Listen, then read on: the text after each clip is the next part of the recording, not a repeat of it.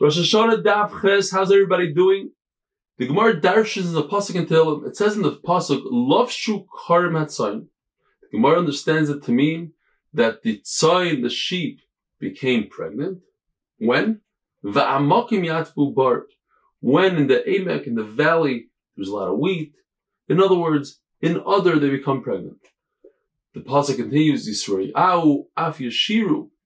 The wheat becomes right out, that when it knocks each other, they sing, makes noise. In other words, there are those sheep that become pregnant even a month later in Nisan. But it's a minority. Tanna Kamma in our Mishnah says that the first day of Elul is Rosh Hashanah for Meiser Behema. Rabbi Lazar and Shimon argue and they say Meiser Behema is the first day of Tishrei. What's machlekes? Machlekes says how to learn the Hekesh in the famous pasuk of Aser to Aser, we're familiar with the pasuk. You should give meiser tzedakah in order to become wealthy. The Gemara darshans one meiser is referring to meiser daga, the meiser on fruit. The other meiser, the double lashon, comes to tell us meiser behem. So according to Meir, we make a hekesh. Just like the meiser daga, you take the meiser close to when it's finished. In other words, the first day of Tishrei. So too meiser behema is close to when the animals finish. In other words, the first day of Elul.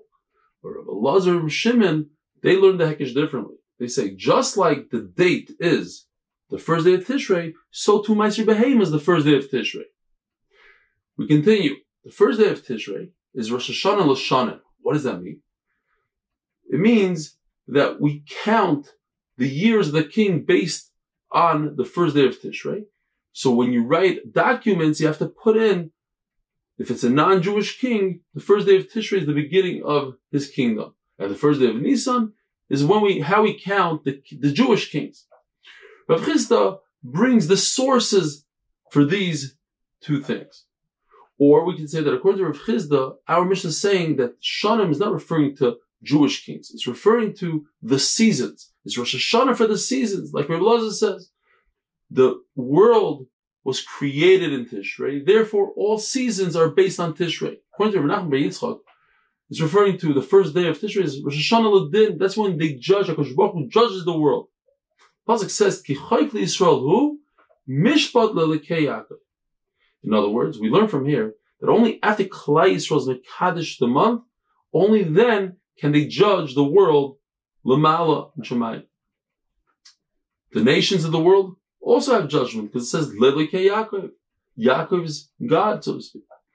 But Yisrael, Klal Yisrael, have an advantage. They're judged first, like a king that goes into judgment. He'll go before the common folk, either because it's not befitting a king to wait outside, or Hakadosh Baruch Hu is less upset in the beginning of the day. Rosh Hashanah, the first day of, of Tishrei, is also Rosh Hashanah for Shemitah.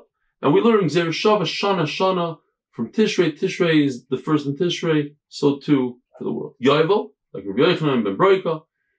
It's very interesting. Yovel begins in Rosh Hashanah and ends in Yom Kippur. In other words, from Rosh Hashanah to Yom Kippur, the slaves are free, but they don't go home until Yom Kippur. According to Chachamim, Beis Din are Mekadesh the year. They have to announce this year's Mekudesh, but they don't announce it for the months. Yovel he is an exclusion, it's a miyut. And it comes to say that once Yovel is over, it's over at the end of the year, and it doesn't go 10 days into from Rosh Hashanah to Yom Kippur, like we just said, it starts out from Rosh Hashanah Yom Kippur.